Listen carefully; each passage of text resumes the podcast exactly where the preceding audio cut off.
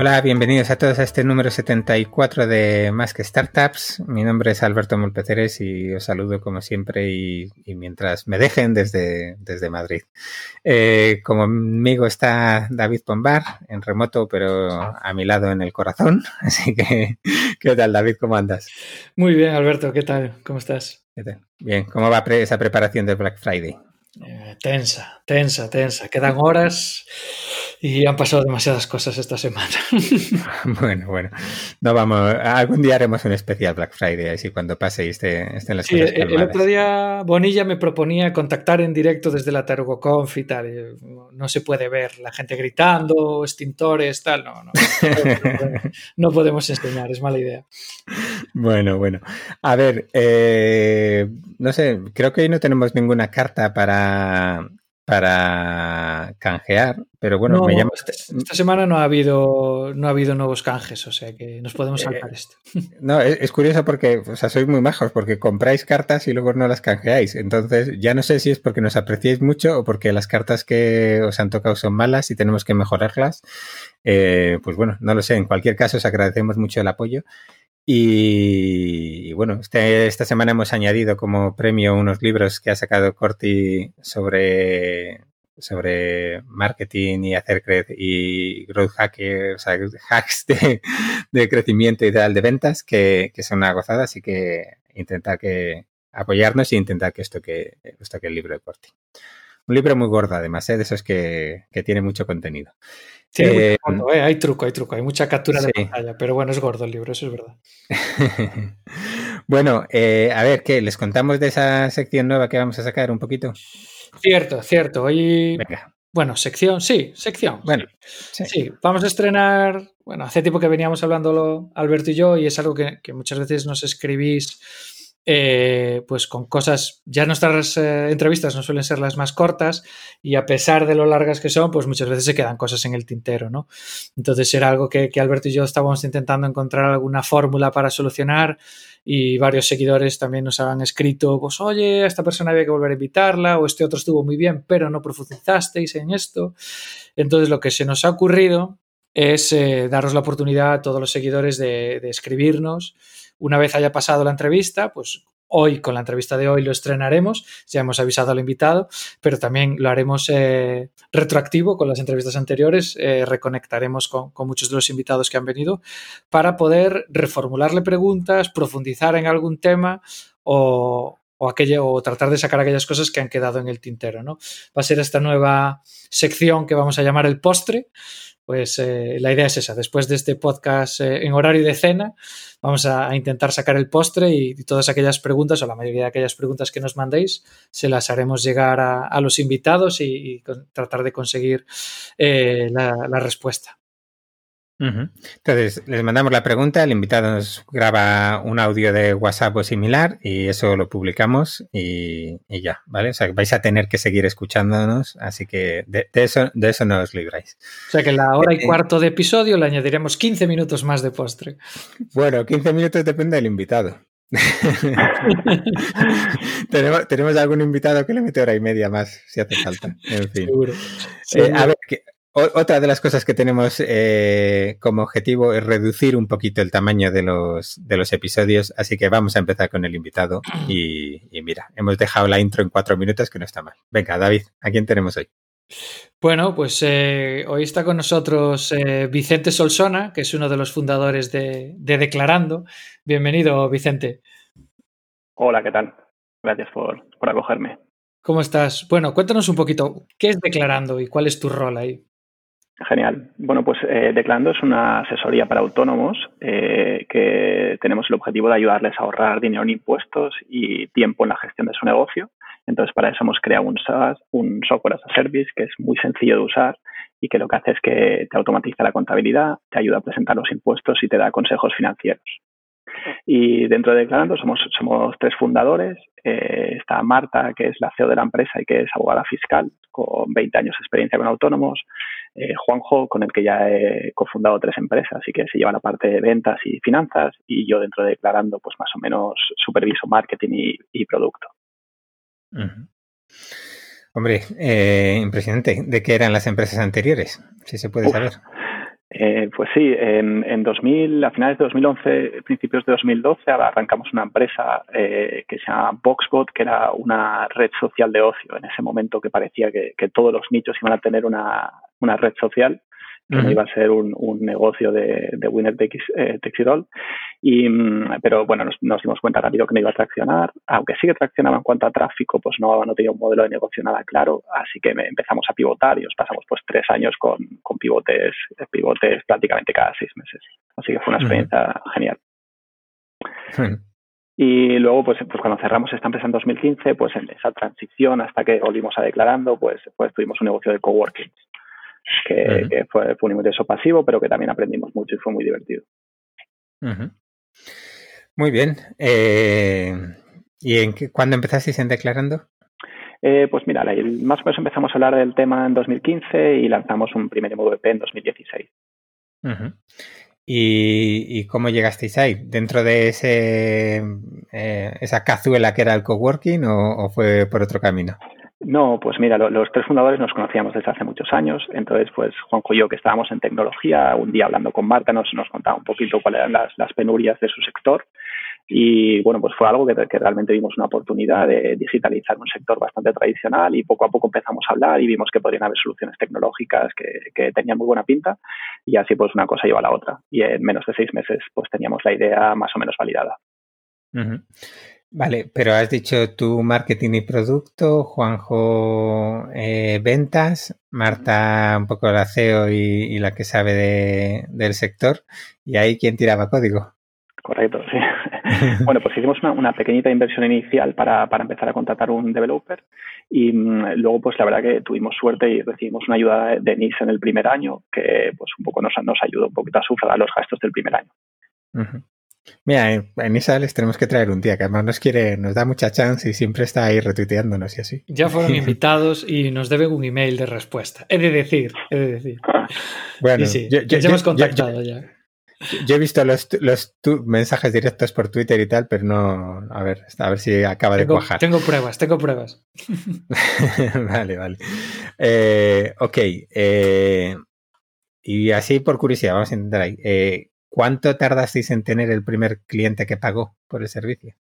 Pues fue bastante rápido, porque al principio pues hacíamos una venta muy personal y muy manual. O sea que, si te soy sincero, pues me bailan un poco ahora ya las fechas, pero yo diría que lanzamos en torno a marzo de 2016 y en agosto estábamos en facturación, teníamos bastantes clientes. Uh-huh. También Marta tenía contactos en el sector, o sea que de una manera u otra pues acabó entrando gente dentro de la plataforma en forma de referido. Uh-huh. ¿Y qué son? ¿Mayormente autónomos digitales o ya empieza a haber un poquito de todo? O sea, no sé, simplemente estoy pensando cómo se llega, yo que sé, a un fontanero autónomo y ese tipo de cosas. Claro, nosotros captamos fundamentalmente 2 tipos de autónomo. Por un lado, las altas de autónomo. Estamos muy especializados en un alta express, que el autónomo pues, en un plazo de 24 o 48 horas tiene el alta y puede empezar a operar. Y luego captamos a autónomos que ya son autónomos y que o bien pues estaban operando con un gestor más tradicional o bien se lo estaban haciendo ellos mismos con Excel y con la web de Hacienda y poco a poco su negocio fue creciendo. Y dentro de este tipo de autónomos, pues sí, sobre todo mucho autónomo digital que está familiarizado con el uso de ordenador y pues de las profesiones más variopintas, pues desde influencers, youtubers, a muchos abogados, desarrolladores... economistas, ingenieros, arquitectos, pues bueno, gente que en general utiliza el ordenador en su día a día. Uh-huh. Bueno, ¿y fontaneros no tenéis ninguno?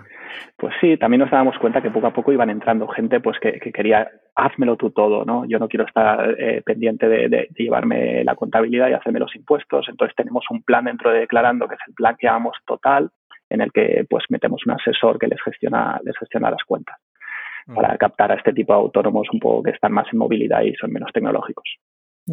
Hombre, pues a mí como nombre del plan, házmelo tú todo, me suena que tiene su gancho, ¿eh? Ahí yo... Bueno, suena bien. Igual tendríamos que subirle el precio. Bueno, puede ser. Eso, al final siempre cobramos poco. Da igual lo que cobramos, siempre estamos cobrando poco. Mira, ya que hablas del precio, ¿cuánto cobráis a día de hoy? Pues nuestro plan estrella está actualmente en 69 euros al mes. Uh-huh. Y estamos más o menos el 90% de la gente que entra dentro de ese plan. Vale, ¿y cuando empezasteis cuánto costaba ese plan? Pues yo diría que 29,90 euros, creo que era el primer precio.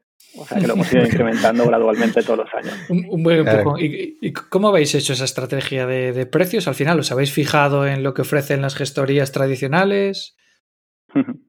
Sí, en general, bueno, a la primera pregunta, ¿cómo lo hemos fijado? Pues lo cierto es que a las primeras cortes de clientes pues no les hemos ido subiendo el precio año a año, les hemos mantenido los precios iniciales. Y la verdad que el producto pues ha ido evolucionando mucho con los años, o sea que es normal pues que sea un poquito más caro de lo que era en 2016. Y en cuanto a cómo fijamos el precio, sí, ahí has dado en el clavo. Pues al principio cometimos el error de mirar demasiado los precios de los software de contabilidad y mirar demasiado poco el precio de las asesorías de barrio, y pues poco a poco nos vimos dando cuenta que los clientes que nos llegaban eran pues de gente que venía de otras asesorías. Entonces pues el benchmark del mercado pues se sitúa más en esa horquilla entre los 50 euros, quizá un poco los más económicos, hasta pues lo que sea, dependiendo un poquito del tipo de servicio que te den. Uh-huh. ¿Y cómo fue ese momento? ¿Hubo mucho pánico en ese momento de subir el precio? ¿Qué suele pasar? A ver si se va a ir todo el mundo si subimos el precio. No, pero pues mi socio Juanjo, la verdad que es bastante osado en lo que se refiere a subir los precios. Tiene bastante facilidad con eso. Y luego, pues si no, pues siempre está el típico tema de vamos a ver la sensibilidad del precio, y si no, siempre tenemos las promociones, ¿no? Uh-huh. Bueno, ahora mismo ¿estáis presente en España mayormente o habéis empezado ya a dar el salto? Sí, de momento solo España, así que teníamos planes de haber hecho una pequeña prueba en México el año pasado, pero pues con toda la situación, bueno, este año realmente, con toda esta situación, pues lo pusimos en pausa y lo hemos puesto un año. Pero de momento el mercado español pues nos parece un mercado súper atractivo, muy grande, con casi 3 millones de autónomos, de los que más o menos 2 millones podrían llegar a cuadrar dentro de nuestro rango de clientes, así que aún nos queda muchísimo recorrido. Sí, porque además esto, ¿cómo de bien viaja de un país a un país toda esta legislación un poquito fiscal, etc, etc? O sea, ¿es factible o es un dolor de muelas?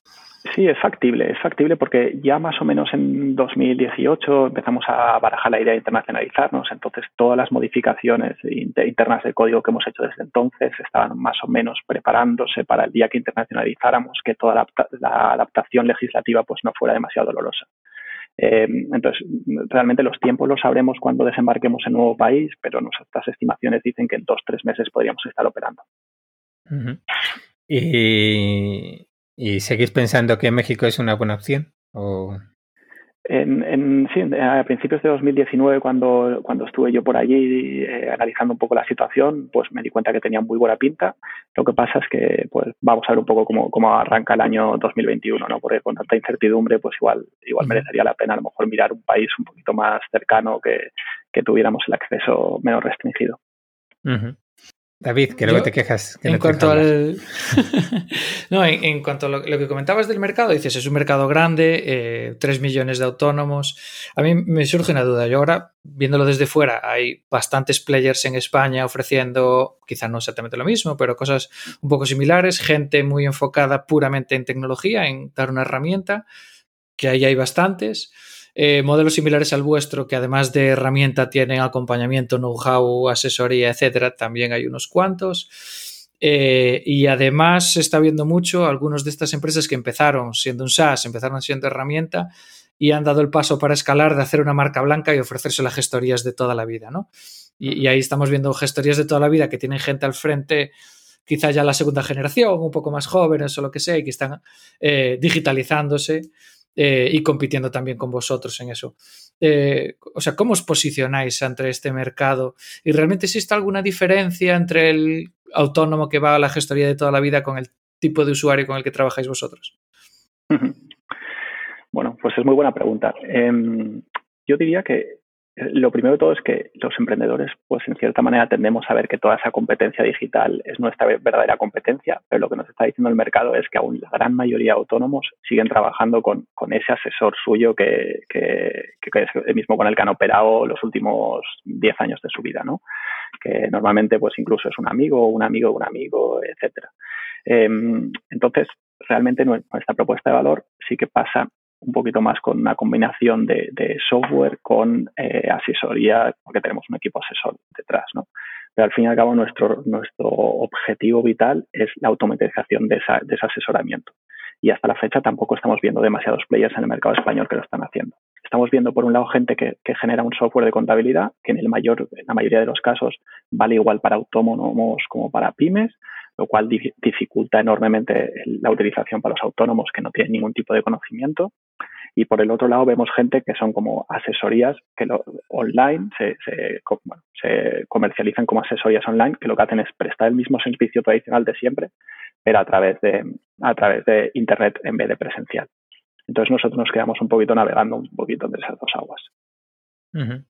Cuéntanos realmente en qué se traduce esa diferencia para el que, iba a decir, para el que nos esté escuchando y sea autónomo, pero para mí mismo genial. También, ¿no? Básicamente, yo con mi gestoría, la verdad es que estoy muy contento. Trabajo básicamente con Dropbox y con el correo, aunque los tengo curiosamente a 150 metros de casa, de casualidad, que en Madrid es es algo increíble. Pero cuéntanos cuál es esa diferencia entre esa gestoría tradicional que da servicio por internet y vosotros. Genial. Pues nosotros un poco decimos que es como una asesoría premium, es como si la asesoría tradicional, esa que tienes en el barrio, pues de repente te dedicara 50 o 100 horas al mes a tu caso particular, ¿no? O sea, hacemos un poco una asesoría proactiva, pero se entiende muchísimo mejor si te cuento casos, por ejemplo. Uh-huh. Nosotros le decimos al autónomo en tiempo real cuánto va a pagar en impuestos el trimestre siguiente. Le decimos en tiempo real cuánto va a pagar en renta al año siguiente, le podemos controlar en tiempo real si se está dejando algún gasto sin deducir, por ejemplo, porque nos mete toda la contabilidad dentro de Declarando. Entonces me va a decir, oye, yo trabajo desde casa. En el momento que me dice que trabaja desde casa, yo soy capaz, viendo sus cuentas, de decirle si se ha dejado el gasto del gas, el gasto del teléfono, el gasto de etcétera, que puedan ser deducibles. Entonces, poquito a poco ahí vamos arañando pues una serie de gastos deducibles que harán que pagues menos impuestos. Soy capaz de decirle cuál es el punto óptimo de amortización de hipoteca en un año. Soy capaz de decirle pues cuánto debería pagar a la seguridad social para no perder poder adquisitivo en la jubilación. Todo eso son cosas que tu autónomo de barrio seguramente te puede decir, pero si tú le empiezas a preguntar todas esas cosas, es muy, muy poco probable que le sigas pagando 50 euros al mes. Uh-huh. Pues suena bien, ¿eh? Suena bien. No sé si me querrías a mí como cliente, pero suena bien. Claro, pero también ya no solo que le hagas esas preguntas, sino que sepas qué preguntas tienes que hacerle. Porque claro. Yo he sido autónomo muchos años y no se me ocurra pensar en la jubilación, ¿sabes? Exacto. Pues, por ejemplo, pues nosotros, claro, automáticamente pues vemos cómo va tu contabilidad del año y te podemos decir, oye, tío, estás a punto de cambiar de tramo de la renta. Pues a lo mejor en vez de hacer esta factura el 15 de diciembre, pues a lo mejor te vale la pena que la metas, que hables con tu cliente y hagáis el trabajo el 1 de enero.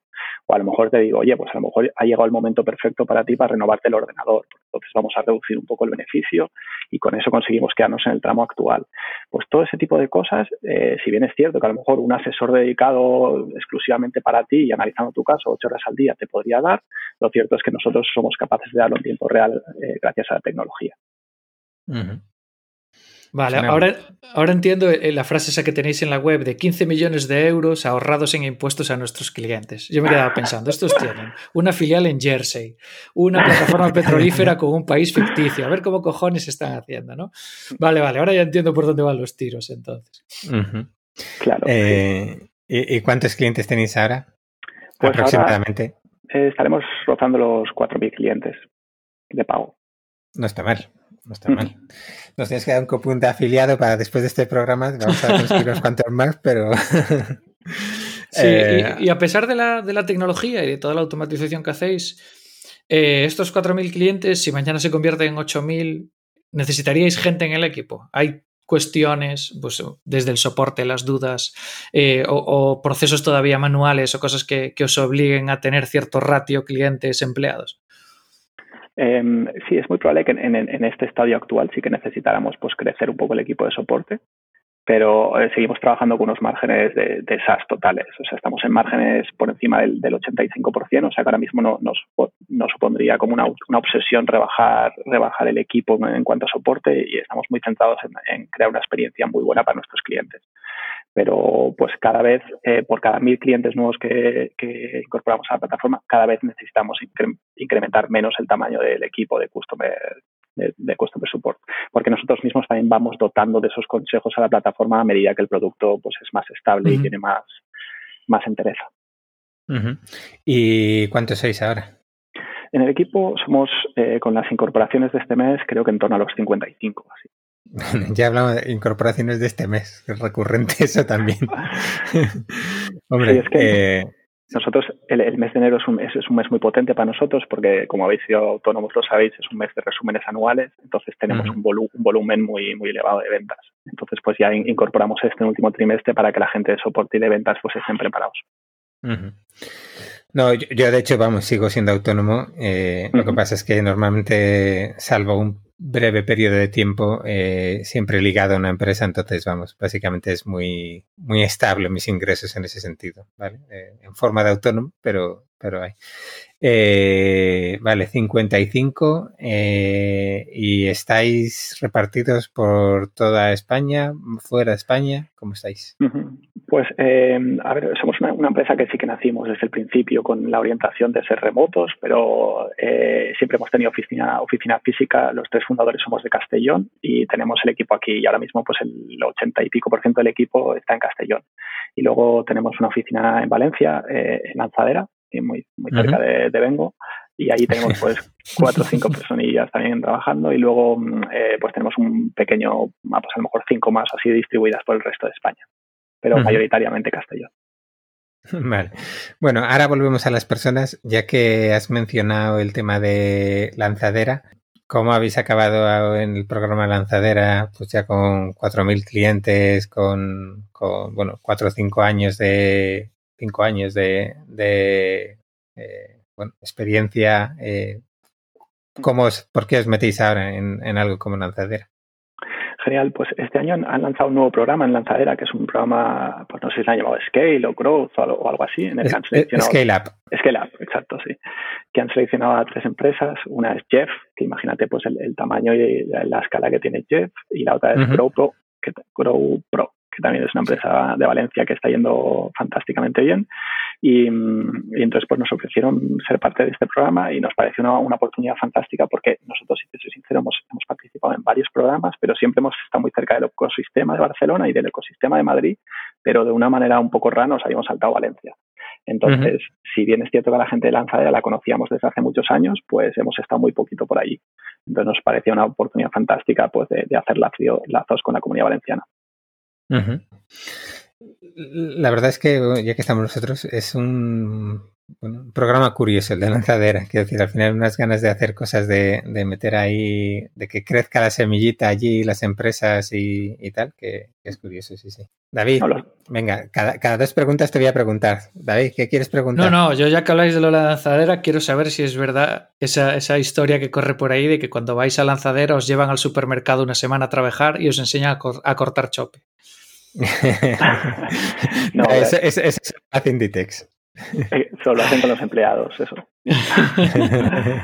No, pero lo que es cierto es que tiene una cultura sensacional, y cuando hablas con la gente del propio equipo de Lanzadera, pues que a lo mejor sí que es cierto que viene de Mercadona, pero acaba de estar totalmente vinculado a...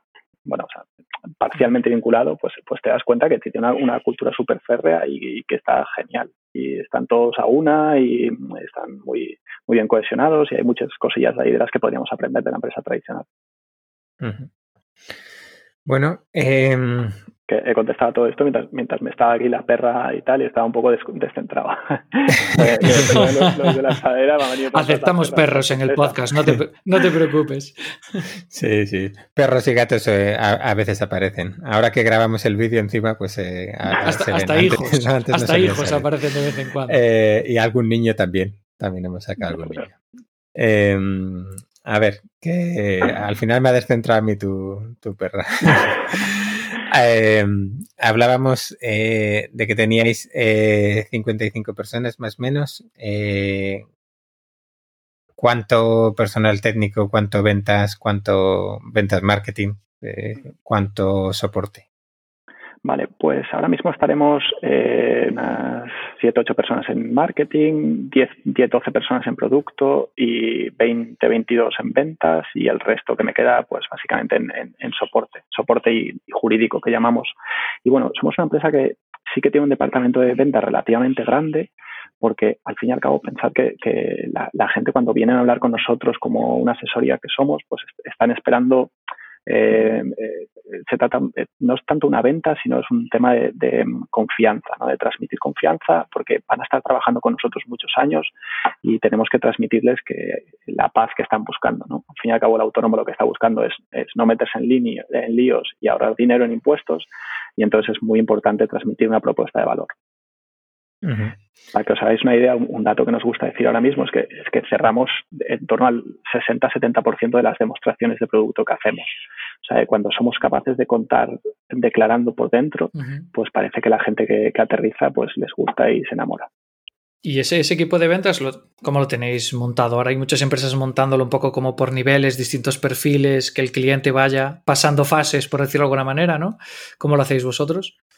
Correcto, sí, pues la típica distribución de inside sales, que hay unos SDRs, ¿no? Que son la persona pues que llaman al autónomo para intentar entender su situación y ver si nosotros somos un buen fit para lo que está buscando, y a partir de ahí, si entienden que sí que podríamos trabajar juntos en el futuro, pues acaban agendando una demostración de producto en la que un consultor de negocio o un account executive pues les presenta el producto y intenta pues que empecemos a trabajar juntos. Y la verdad que es un cierre tan corto, porque nosotros estamos cerrando los pedidos pues dentro de la misma semana, no es un proceso de ventas excesivamente largo como pasa en otras empresas. Uh-huh. Pues la persona que hace la demostración le sigue hasta el final del flujo. Y luego ya, pues una vez ya se convierte en clientes, pues entonces ya ahí ya le asignamos un asesor que será con el que trabajarán a partir de entonces. Uh-huh. Es que al final, claro, al ser clientes que son una persona única, digamos, que no tienen un jefe al que le tienen que reportar o pedirle presupuesto para hacer la compra o lo que sea, se espera que vuestra manera de vender sea más similar a un B2C, ¿no? Claro. Y a lo mejor os quedáis ahí entre medias, entre una cosa y la otra. Sí, exacto. Y luego, pues que al fin y al cabo, si es un tío que se quiere dar de alta autónomo, pues lo cierto es que va a tener un poquito de urgencia, ¿no? Será algo para esa misma semana o para el mismo mes, o sea, que tiene que tomar decisiones rápidas. Y si es una persona que ya tiene su propio asesor o que se lo hace el mismo, pues es muy, muy probable que también haya tenido pues algún altercado o haya habido alguna cosilla ahí que no le haya gustado y esté buscando una alternativa, por lo que también suelen ser decisiones bastante rápidas. Y sí que hombre, yo creo que... Sí, perdona. Ah, no, perdona. No, que tienes razón, David, que nos vemos en un entorno, en un cliente un poco raro, ¿no? Porque son tickets que ya son tickets para el mercado español relativamente alto, ¿no? Un poco casi de eso, de SMB o de PyME, pero al mismo tiempo pues es una única persona y hay 3 millones. O sea, que nos movemos en un punto que el marketing pues es un marketing que hay mucho lead para entrar en declarando y al mismo tiempo con unos tickets que están más cerca de la empresa que del consumidor.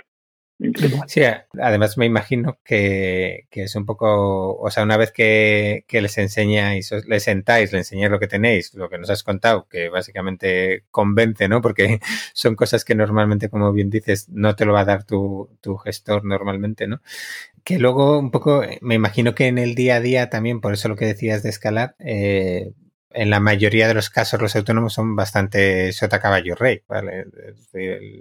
Vale, el mes 1 tienes las dudas, el mes 2 tú le sugieres cosas, el mes 3 le sugieres cosas, pero a partir de ahí es muy, bueno, pues meto aquí estos gastos, meto aquí esto, ¿no? Y tiene que ser relativamente constante, ¿no?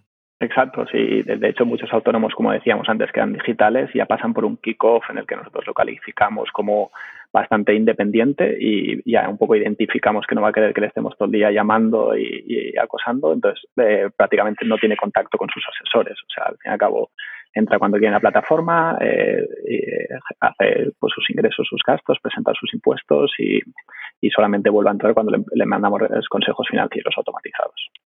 Uh-huh. Ya que comentabas antes, pues 20 y algo personas de ventas y 7 personas de marketing, que es bastante. Básicamente hacen, no sé, contenidos para generar esos leads o también aprovecháis dentro de esa parte pues de SDR, hacéis llamadas en frío. ¿Cómo gestionáis esa generación de los leads? Sí, sí, por la parte de SDRs de momento no hacen outbound marketing, aunque sí que es algo que hemos testeado en algún momento y que sí que nos gustaría retomar, pero hasta ahora tenemos bastantes leads de inbound y no hemos atacado esa línea. Y en cuanto al equipo de marketing, pues 3 personas se dedican a hacer contenidos, porque al fin y al cabo nosotros tocamos muchos palos dentro del mundo de los autónomos, pues tienen muchas dudas y necesidades, así que hay un espectro muy amplio de temas que podemos tocar. Tenemos una persona, un desarrollador, que se ocupa de hacer fundamentalmente pues herramientas gratuitas que pueden ser útiles para autónomos, como puede ser pues un generador de facturas o una calculadora de IVA o cosas de este tipo. Y tenemos una diseñadora y una persona en paid. O sea que sí, 6 personas. Uh-huh. O sea, ¿cómo ha cambiado estos años el marketing de contenidos? Es la hostia. O sea, antes ponías 4 chorradas y llegaba tráfico, después llegamos al punto de hay que currárselo muchísimo y ahora llegamos al punto de hay que desarrollar una herramienta que ofrezcas gratis para que la gente llegue y te acabe dejando su mail. O sea, el siguiente paso yo no sé cuál va a ser, tío. Va a haber que ir a casa de la gente a darle un masaje para contarle de qué va la película. Sacar a pasear al perro. Claro, algo así. Tendrás que darle un servicio gratis para que después te escuchen 30 segundos de qué va tu historia, tío. Uh-huh. Pues muy bueno. De cara a generar esos contenidos, ¿cómo los planificáis? ¿Cómo generáis, por ejemplo, pues bueno, me acuerdo, por ejemplo, contaba uno de los fundadores de Buffer hace ya años, ¿no? Cómo era su día a día a la hora de preparar esas campañas y esos contenidos. Uh-huh. ¿Vosotros cómo lo hacéis? ¿Sois un equipo grande de cara a organizaros, a decir, oye, cómo pongo a este desarrollador a trabajar en esta herramienta? ¿O esas 3 personas que escriben contenidos, cómo vais sacando los temas y trabajando para que la rueda no pare? Uh-huh. Pues un gran porcentaje lo sacamos directamente del volumen de búsquedas de Google, porque uh-huh. ya nos da un poco un espectro de todo lo que están preocupando los autónomos, que tiene que ver mucho pues con el IVA, con los modelos de impuestos, tiene que ver con el alta autónomo, tiene que ver con los gastos deducibles. Pues ahí hay una lista interminable de contenidos que se buscan de forma masiva en Google. Entonces, uh-huh. Solo con eso ya tenemos un trabajo que no damos abasto. Y luego también escuchamos mucho a nuestros clientes. También vamos viendo un poco si hay patrones de preguntas que se van repitiendo dentro de nuestra base de clientes o de usuarios free.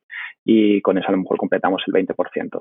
Y luego pues siempre van saliendo, pues es lo típico, ¿no? Ideas felices, pero que están un poquito uh-huh. más alineadas con la parte de herramientas gratuitas que puedan utilizar, más que con el hecho de generar contenidos que tengan por objetivo acabar posicionando. Y en eso, pero es una labor, por decirlo de alguna forma, asignada a alguien, entrar a Google, pues a la consola, a buscar esos términos de búsquedas, eso alimentáis una lista de posibles temas y lo mismo con las preguntas. Tenéis ya... con tanta gente ahí en ventas, soporte y demás, esa cultura de voy a ir alimentando esa base de datos de posibles temas. ¿Cómo os organizáis ahí?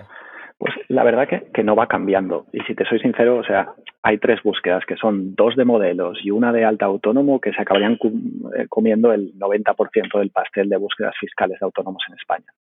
Pero en ese 10% que te queda, pues también es un poco sota y caballo rey. Hace muchos años que lo tenemos identificado y de lo que se trata fundamentalmente es de mejorar ese contenido que hemos ido dando, ¿no?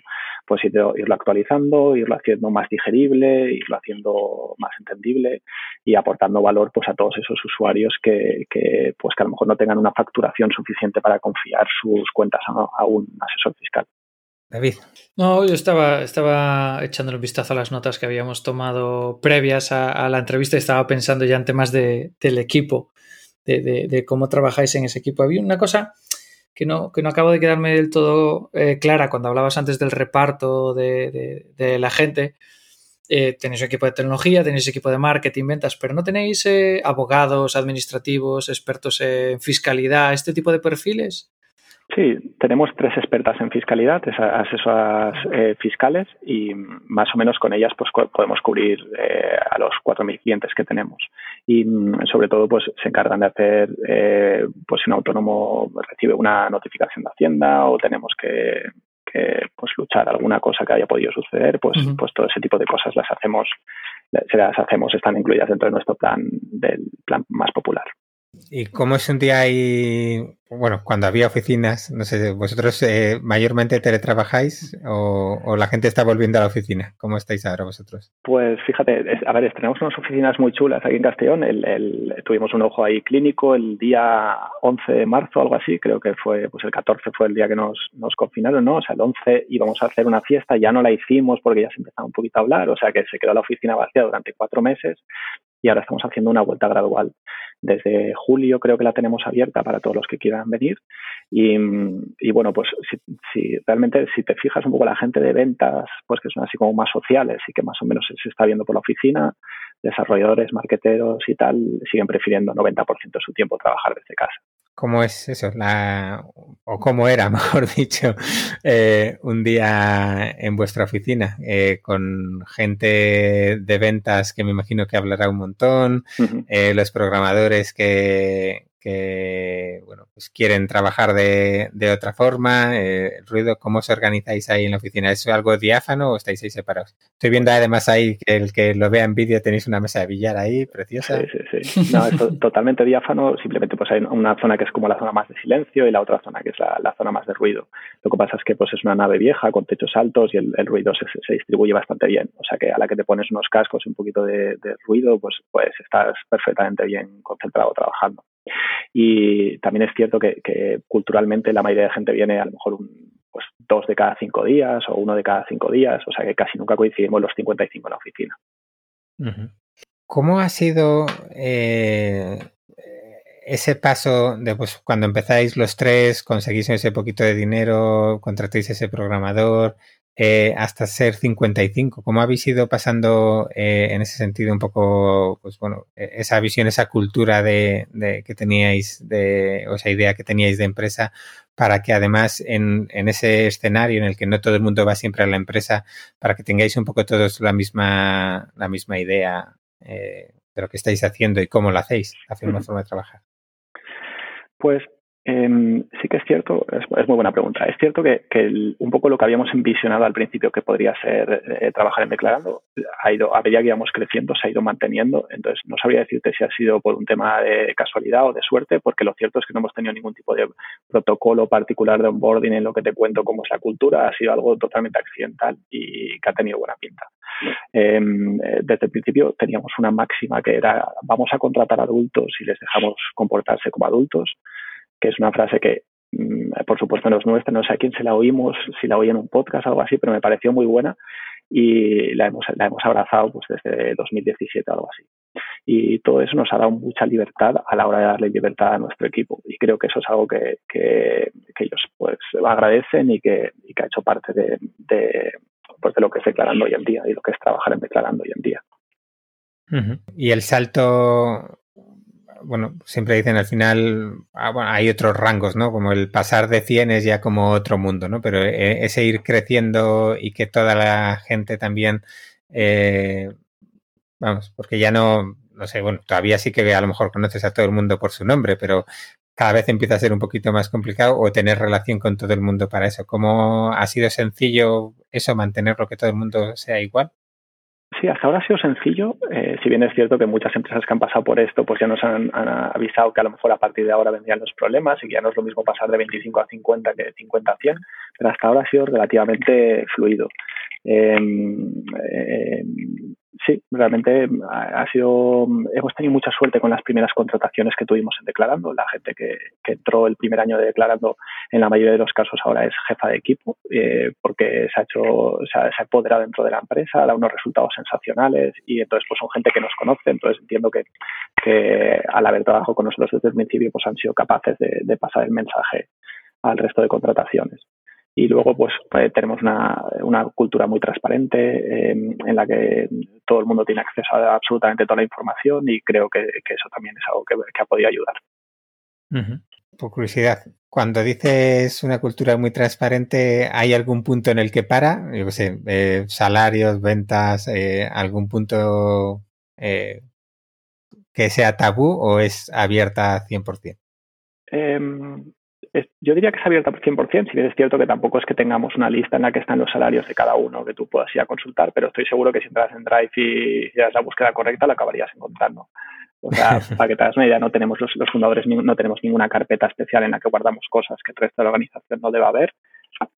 Tampoco creo que son cosas bastante personales, entonces tampoco los compartimos de manera general. Pero sí todos los datos de facturación, inversión, el dinero que quemamos cada mes, el dinero que hemos conseguido de pues tanto financiación pública como privada, todo eso es absolutamente público dentro de la organización. Uh-huh. Vale.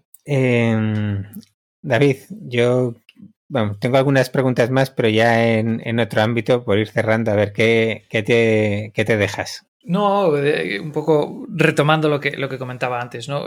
Viendo a veces empresas similares, quizá no iguales a la vuestra, en la que hay esta disparidad de perfiles, puedes entender, o sea, ahora mismo hay una cuestión innegable en el mercado y es que hay una burbuja de salarios en la industria de la tecnología importante, y para fichar a esos adultos que trabajan como desarrolladores, algunas empresas estáis haciendo unos desembolsos importantes al nivel salarios, ¿no? Entiendo que en la parte de comercial y de ventas habrá una parte variable importante, pero si el producto está encajando y estáis vendiendo y ficháis a gente buena, estarán ganando pasta también. Pero hay otros tipos de perfiles, que eran estos perfiles que hablábamos antes, en los que además yo creo que es un tipo de personajes, gente, pues abogados, perfiles con experiencia administrativa, contable, etcétera, que es un perfil que hay bastante paro, no es que haya muchísima demanda de esta gente, y además tradicionalmente tienen unos salarios que no son nada de otro mundo en las gestorías tradicionales, ¿no? ¿Cómo gestionas tú desde la dirección de la compañía el tener una cultura y un equipo cohesionado en el que hay estas diferencias que son totalmente externas en la compañía? Y tú no puedes decir, oye, pues te pongo un salario medio a todo el mundo, porque de puta madre para los que cobran poco, pero a los programadores no vas a conseguir ni retenerlos ni contratarlos, ¿no? ¿Es algo que os quita el sueño o realmente es una historia mía solo? Mira, hemos tenido mucha suerte en un aspecto que es, como te decía, estamos en Castellón y en cierta manera hemos estado un poco fuera de esas luchas por la captación del talento que han habido en otros hubs, sobre todo Barcelona y Madrid, ¿no? Para que te hagas una idea de un dato, te decía que somos 55, pero en la historia de Declarando solo se nos han ido 4 personas. 2 personas se fueron por mutuo propio y 2 personas decidimos que no continuaran con nosotros. O sea que tenemos una retención de talento bastante alta. Y en cierta manera un poco nuestra lectura es que pues la mayoría de gente de Castellón la hemos reconvertido de otros sectores, o bien la hemos importado. O sea, gente de Castellón que se había ido a trabajar a Barcelona o Madrid y en un momento determinado habían decidido uh-huh. que era fantástico para ellos volver a vivir en un sitio con un ritmo de vida más bajo. Entonces, lo cierto es que, como te decía, vienen de sectores más tradicionales. Entonces, pequeñas cosas como entra en la oficina cuando quieras, si te tienes que ir al médico, no me traigas el parte de baja, si quieres ir a recoger a tus niños al cole, vete y no hace falta que me lo notifiques, el trabajo es en asíncrono, el trabajo es en remoto. Solo estas pequeñas ventajas ya son un punto que decanta la balanza para ellos. Entonces creo que ya pues el dinero al fin y al cabo es una motivación intrínseca y llega un punto en el que ya pasas de un tipo de facturación que el dinero pues ya no te va a hacer más feliz. Y creo que más o menos todo el equipo que está en Castellón está en un nivel de facturación que le permite tener una vida placentera aquí, y entonces ya entramos en las motivaciones intrínsecas uh-huh. que creo que son las que estamos trabajando muy bien. Qué bueno. Bueno, es curioso, porque se habla mucho siempre de las ventajas de emprender en un Madrid, en un Barcelona, en un tal, pero nunca se habla de las ventajas de emprender en sitios menos saturados en el mismo sector, en sitios con menos competencia, pues en este tipo de cosas, de empresas con una cultura de este siglo, ¿sabes? Y está muy bien cómo lo explicas y está muy bien cómo lo hacéis. Uh-huh. Muchas gracias. Sí. A ver, como hemos dicho, vamos a intentar que esto no se nos vaya de madre en las horas.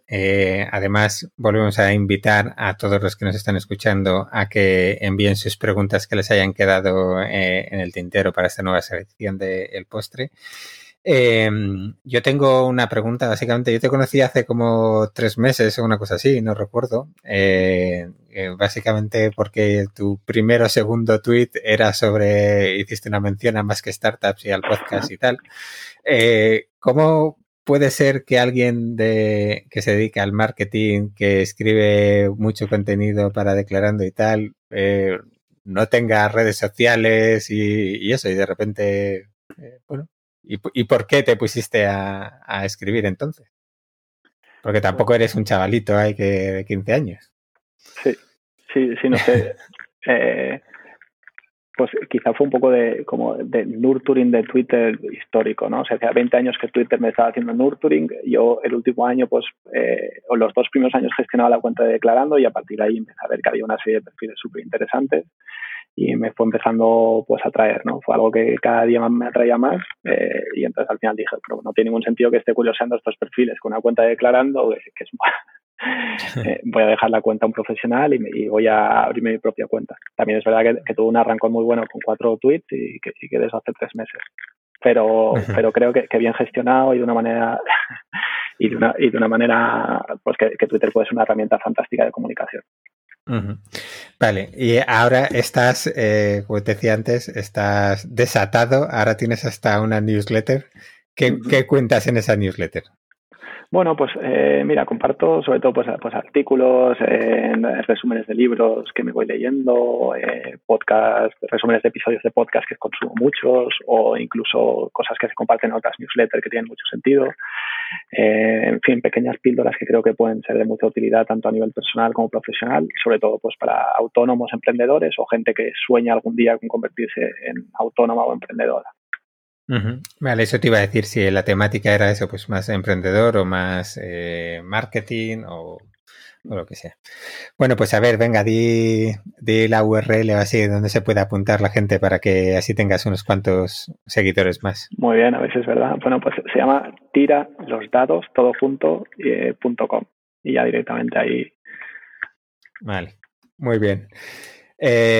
Vale, pues yo creo, David, que lo podemos dejar aquí y de forma increíble va a salir un episodio por debajo de la hora.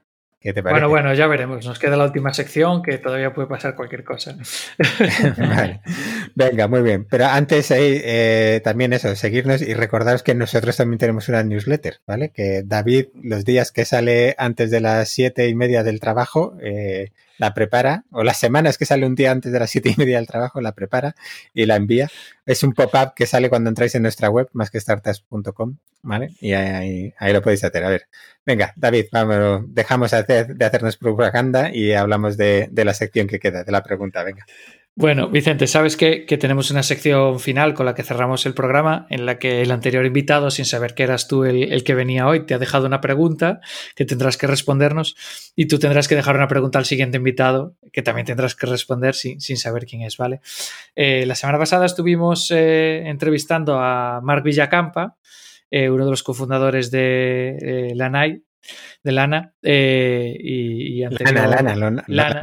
LANA es un fondo, ¿no? LANA, que es un spin-off dentro de Cabify, un perfil desarrollador que se ha pasado a la parte de negocio de co-founder y que lo conocíamos hace tiempo y teníamos muchas ganas de entrevistar y nos ha dejado una pregunta que además yo creo que te va muy bien y que dice, ¿el emprendedor nace o se hace?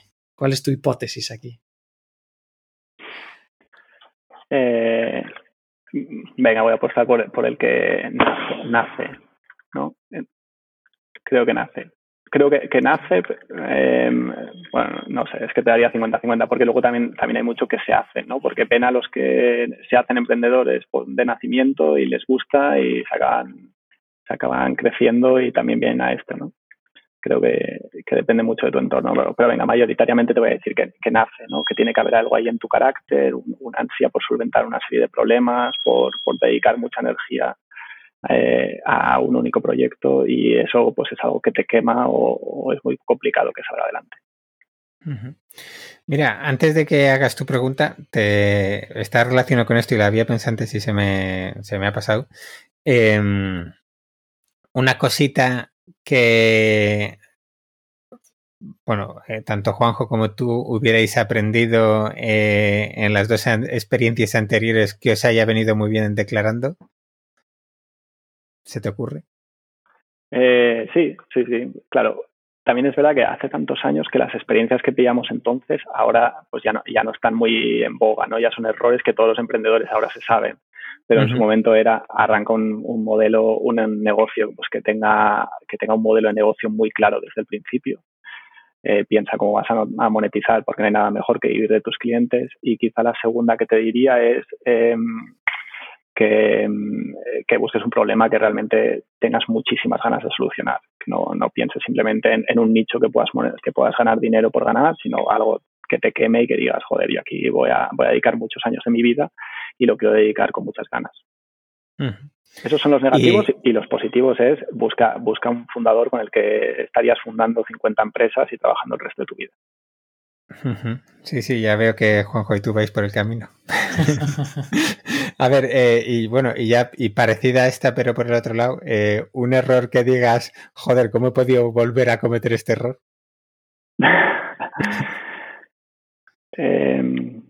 Pues mira, en cierta manera es, a lo largo de estos años, pues ha habido muchos momentos en los que he pensado, joder, hubiera estado genial tener un cofundador que fuera tecnológico. Pues ya me pasó en los dos proyectos anteriores y es algo que siempre vamos como arrastrando. Pero bueno, en este caso tampoco se dio, y la suerte que hemos tenido es que los desarrolladores que entraron desde el principio con Declarando han estado súper comprometidos, han crecido con el equipo y que ahora tienen una experiencia dentro de la empresa y dentro de la plataforma espectacular. Así que estamos muy agradecidos. Bueno, pues estupendo. Te dejamos entonces que hagas tú la pregunta al siguiente. Genial, pues mira, te tenía una pregunta, pero la voy a cambiar por la pregunta que me habéis hecho sobre lo de si el emprendedor se hace o nace. Y yo la pregunta que diría es, si te viniera tu hijo a los 18 años y te dijera, quiero ser emprendedor, ¿qué le dirías? ¿Qué tipo de consejo le darías? Pero yo le diría, llegas tarde, esperaba esa pregunta hace 3 años, pero... Exacto. Pero... No has nacido emprendedor, no lo hagas. A ver, sabemos que nos has escuchado alguna vez y sabes que tienes que contestar. ¿Qué le vas a decir tú? Pues igual tengo que ser un poco consecuente con mi respuesta anterior y te diré que vaya, pues que sobre todo que busques un problema que te duela. O sea, que te desvele y que te levantes por la mañana de un salto pensando en cuáles son las maneras en las que lo puedes solucionar. Uh-huh. Vale. Relacionado con eso, cuando nos encontramos, ya que has dicho tú lo de los 18 años, nos encontramos que cuando entrevistamos a un emprendedor joven, pues siempre, muchas veces ocurre ese caso en el que ha dicho, mira, voy a dejar de estudiar para desarrollar esta idea, ¿no? Si a ti te pasa eso, si te dice a los 18 años, mira, en vez de ir a la universidad quiero montar este negocio, a día de hoy, ¿qué dirías? Le diría pues quizás le diría que nunca había estado tan orgulloso de él como ese día y que qué coño hacía en la universidad. ¡Wow! ¡Qué duro, qué duro! Bueno. Sí, señor. No, dime. Que me gana una respuesta para tener un poquito de esto en Twitter, ¿no? A ver si consigo llegar a los 35 seguidores. Vale. Hablando polémica. Sí. ¿A qué edad dejaron tus padres de decirte si estabas bien, necesitabas algo, si necesitabas dinero o algo así a la hora de emprender? ¿O todavía lo hacen? Pues hombre, sí, realmente, o sea, casi de los 10 años de emprendedor, pues solamente los 2 últimos han sido un poquito más estables, pero no, pues mis padres demasiado tarde, ojalá me hubieran mandado muchísimo antes y me hubieran hecho espabilar. Pero, bueno. No. Bueno, pues yo creo que lo vamos a dejar aquí. Vamos a esperar que ahora no se nos echen encima porque tardamos demasiado poco y la gente corre menos y están engordando, alguna cosa así. Así que, nos queda invitar a toda la gente que se ha quedado con preguntas a que nos las mande. Nos lo puede enviar por email a hola@masquestartups.com o un mensaje de Twitter o en LinkedIn o la forma que quieran. Le pueden llamar a David por teléfono o si van a algún... Por supuestísimo. A cualquier tienda de Zara y dejan en el mostrador, tengo un mensaje para David, se lo hacen llegar sin problema. Escribir en el chat de la web de Zara, por supuesto, eso. Oye, no te rías, o sea, lo voy a contar aquí, petit comité, que no nos oye nadie, pero hace un par de semanas que me entrevistaron en otro podcast y salió publicado, claro, cuando sacaron el podcast en Twitter, hubo una mención a la cuenta de Zara. Yo creo que en 15 minutos después del tweet me llamaron de atención al cliente diciendo, oye, ¿por qué hay gente en Twitter hablando de ti? No sé qué, para ver de qué cojones iba la película. O sea, que estamos a todo, tío, estamos a todo. Bueno, pues nada, que incluso en una tienda de Zara podéis enviar las preguntas que os hayan quedado para Vicente, que no es problema. Ya aprovechar y comprarle algo al amigo, al jefe de David, y que algo le caerá a David seguro. Y bueno, pues nada más. Vicente, muchas gracias por dedicarnos este ratito. A vosotros. Y nada. David, nos vemos la semana que viene. Hasta luego, Alberto. Muchísimas gracias, Vicente. Te contactamos para el postre. Un abrazo. Hasta luego.